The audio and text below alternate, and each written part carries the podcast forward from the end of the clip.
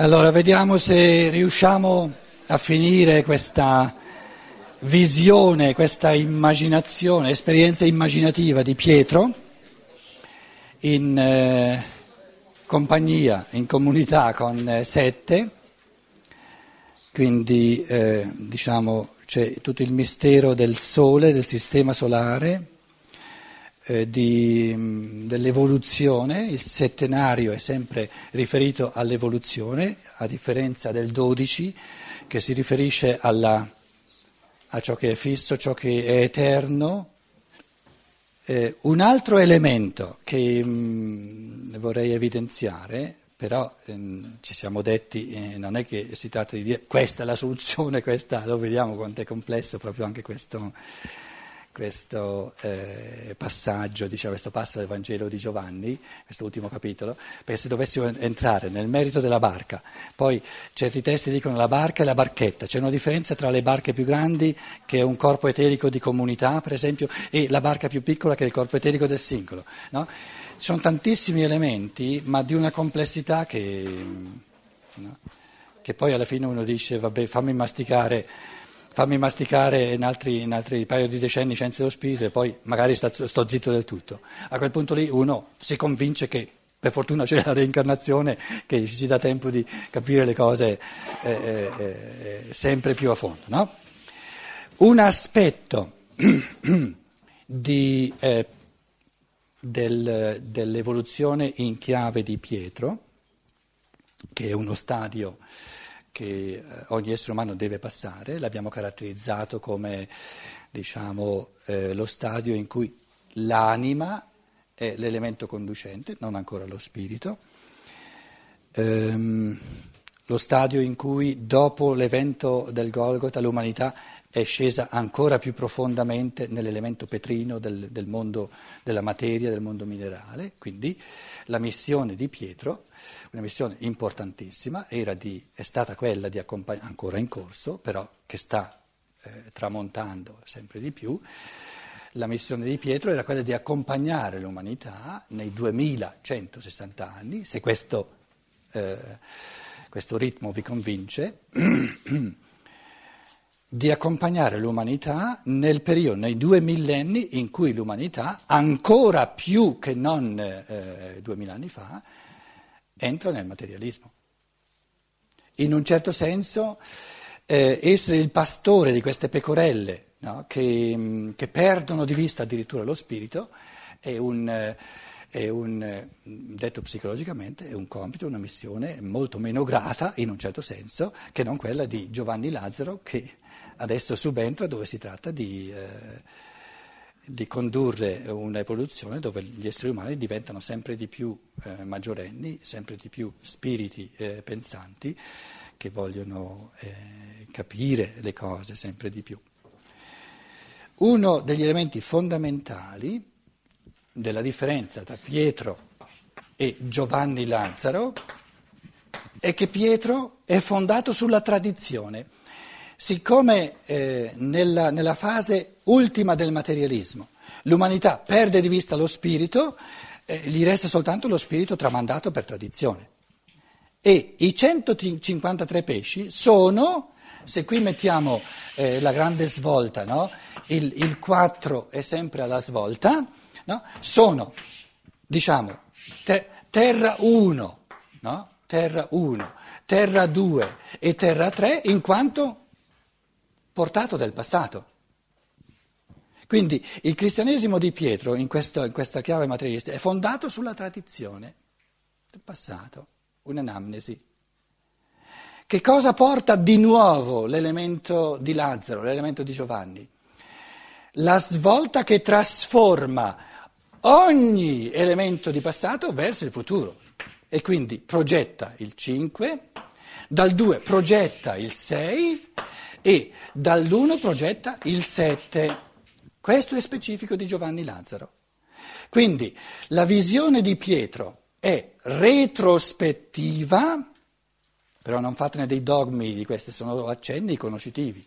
è profondamente retrospettiva, la tradizione, eh, eccetera, eccetera, i dogmi, no? la teologia fondata sui dogmi, e il cristianesimo di Lazzaro Giovanni è prospettivo, apre il futuro, e quindi, e quindi qui c'è la fede nello spirito in quanto si, nella rivelazione passata, la fede nella rivelazione passata e qui c'è la fiducia nella libertà dell'uomo. Perché è la libertà dell'uomo che deve creare questi nuovi mondi, trasformare tutto il passato dell'evoluzione con la svolta, trasformarlo in prospettiva di tutto il futuro. E di fatti questa struttura dove c'è una svolta nel centro e dove tutto l'elemento di fede, di tradizione, di rivelazione divina, di teosofia che diventa antroposofia attraverso la libertà creatrice dello spirito umano, è l'elemento specifico di una scienza dello spirito, giovannea eh, eh, di Lazzaro, che comincia, diciamo, proprio nel nostro tempo, nella nostra vita, a partire da circa un, secolo fa, prima non c'era, no? è specifica proprio del nostro tempo. E, e questi sono, sono tutti sintomi che ci fanno dire, però io non vi sto dimostrando nulla, vi sto soltanto mettendo lì degli elementi di fronte ai quali ognuno di voi prende posizione col suo pensiero. Io non, non dimostro nulla, non, non, non, ho dogmi, capito? È soltanto un processo di pensiero. Adesso ho perso il filo del discorso. Eh. Ah, ecco la teosofia. La teosofia è la sapienza divina e l'antroposofia è il, l'inizio di, di trasformazione di, di, una sapienza divina in sapienza dell'uomo, conquistata col pensiero umano. Questo è il significato di antropos sofia. Contenuti di pensiero generati dallo spirito umano non recepiti passivamente in chiave di fede nella tradizione, nella rivelazione divina. Quindi il cardine, l'elemento portante dell'antropos sofia è il pensare umano. Se poi uno viene e dice orgoglio su tutta la linea, vabbè, se per lui è orgoglio, lo lasci stare. Hai il diritto di imporre a me che deve essere anche per me orgoglio? Sta facendo un giudizio morale su altri esseri umani. Se, se termina di fare un giudizio morale dovrebbe dire, l'esperienza reale dire, il tuo discorso mi fa paura. Benissimo, benissimo. Se ti fa paura lascialo stare per adesso. Ma non venire a me che io sono superbo perché comincio a parlare della responsabilità dello spirito umano, di prendere in mano. E ci siamo detti tante volte, non perché gli spiriti umani cominciano ad assumersi un pochino di responsabilità attraverso l'antropos sofia, attraverso diciamo, il peso morale del pensare umano, questo non significa che all'improvviso tutti gli esseri divini che hanno accompagnato la, la, la, l'evoluzione, siccome adesso gli esseri umani cominciano a farsi dei pensieri propri, tutti questi esseri divini non hanno più nulla da fare. Io ho sempre detto, quando la figlioletta o il figlioletto, adesso a 12 anni, a 13 anni, comincia a, a manifestare la sua autonomia, i genitori normalmente hanno molto più da fare che non prima. Perché i primi passi della libertà, e nell'umanità sono secoli, i primi passi della libertà creano più pasticci che non quanto risolvono. Quindi la grazia divina ha molto più da fare nell'epoca dell'incipienza della libertà umana che non nei tempi in cui gli esseri umani erano bambini. Perché finché gli esseri umani ubbidivano, le cose andavano molto meglio che non nei secoli dell'inizio pubertario della libertà. Quindi il pensiero che la libertà umana esclude la grazia divina, l'operare divino, è un pensiero stupido. L'inizio della libertà umana, e saremo ancora per secoli nell'inizio, costringe la grazia divina a fare molto di più, perché deve rimettere a posto un sacco di cose che gli esseri umani rovinano. Però la libertà umana è la, la, l'elemento più sacro di tutta l'evoluzione. E gli esseri divini sa, hanno saputo in partenza.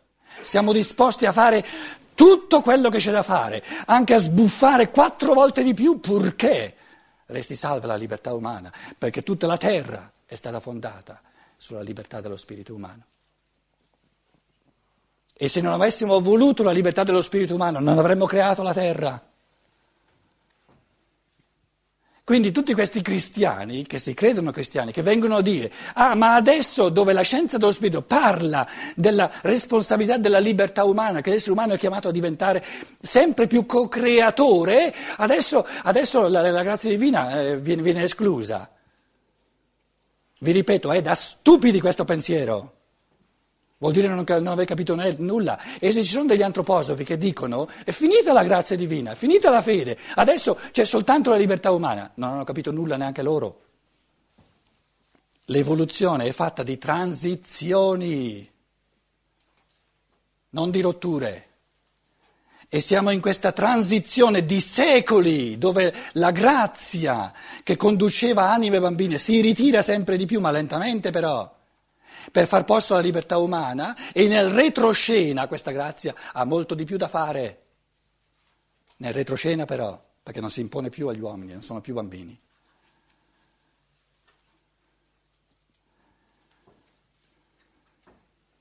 Pietro è la coscienza dell'anamnesi. Giovanni Lazzaro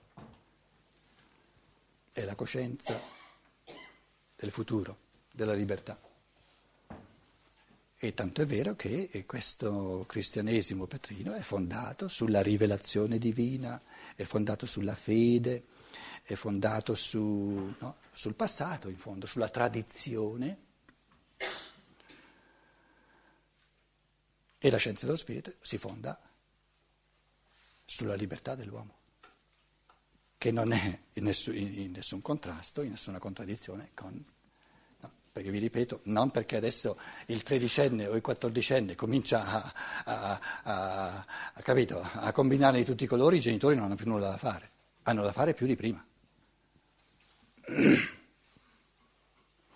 E accompagnare i primi passi pubertari della libertà dei propri figli non richiede certo meno amore, meno forze di amore che non quando li si potevano guidare da piccoli bambini. Accompagnare l'inizio della libertà richiede forze di amore molto più grosse. Perché questo amore deve diventare forte a un punto tale da non aver paura degli abissi della libertà. E molti genitori naufragano nel loro amore proprio in questo punto. Il loro amore non è forte abbastanza da confermare e accettare gli abissi della libertà. Ma una libertà a cui vogliamo proibire gli abissi non è più libera. E l'amore divino è sommo perché non è mai retrocesso di fronte agli abissi che devono restare possibili alla libertà umana, altrimenti non saremmo liberi. E in questi abissi è compreso la nostra possibilità nella libertà addirittura di distruggere tutta la terra. E la tecnica è già a questo punto. Pensiamo noi che l'amore divino abbia paura di questa libertà e, e adesso, adesso, come dire, diminuisca questo amore alla libertà? No, no, non interviene. La forza somma dell'amore è di volere la libertà, compresi i suoi possibili abissi. Perché un amore che non vuole gli abissi della libertà non vuole la libertà, è un mezzo amore. E accompagnare un figlio che va per l'abisso, non venite a dirmi che non è amore. Se uno lo fa veramente con amore e lo sa che l'amore si raddoppia, perché l'unica alternativa sarebbe di uccidere la libertà.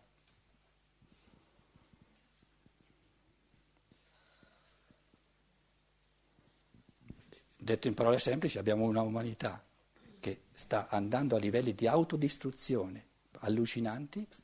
Dov'è che interviene la grazia divina, l'amore divino? Ah, a toglierci questa libertà? No? no? Significa che gli esseri divini ci amano di meno? No, di sicuro no. Amano la libertà al di sopra di tutto e questo ci dimostra, ci mostra che la libertà è il valore supremo della creazione in cui ci troviamo, la libertà dell'uomo. Non c'è nulla che abbia un peso morale eh, paragonabile al peso morale della libertà. L'essere umano libero è moralmente buono perché la libertà è il valore morale supremo e l'essere umano non libero è moralmente cattivo perché manca il bene morale supremo che è la libertà.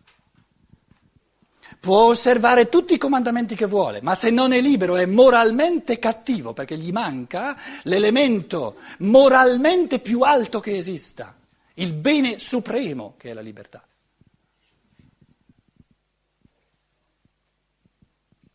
A che cosa vale osservare tutto quello che volete per sottomissione o per paura? Non vale nulla di fronte a un grammo di bene fatto per amore, fatto liberamente. E in quest'uno che è, che è stato ucciso duemila anni fa, altro che un grammo di bene, ha manifestato una tale pienezza dell'umano che in lui, già in anticipo, tutto l'umano è salvato. E la nostra libertà non consiste nel fatto che noi abbiamo la libertà di salvare o di buttare nell'abisso l'umano, no, la nostra libertà consiste nel fatto che io ho la libertà di inserirmi nell'umano salvato o di escludermi. Ma il fenomeno umano è stato salvato perché lui ha espresso la libertà dello spirito umano in senso assoluto. Io ho la libertà di inserirmi in questa pienezza o di escludermi.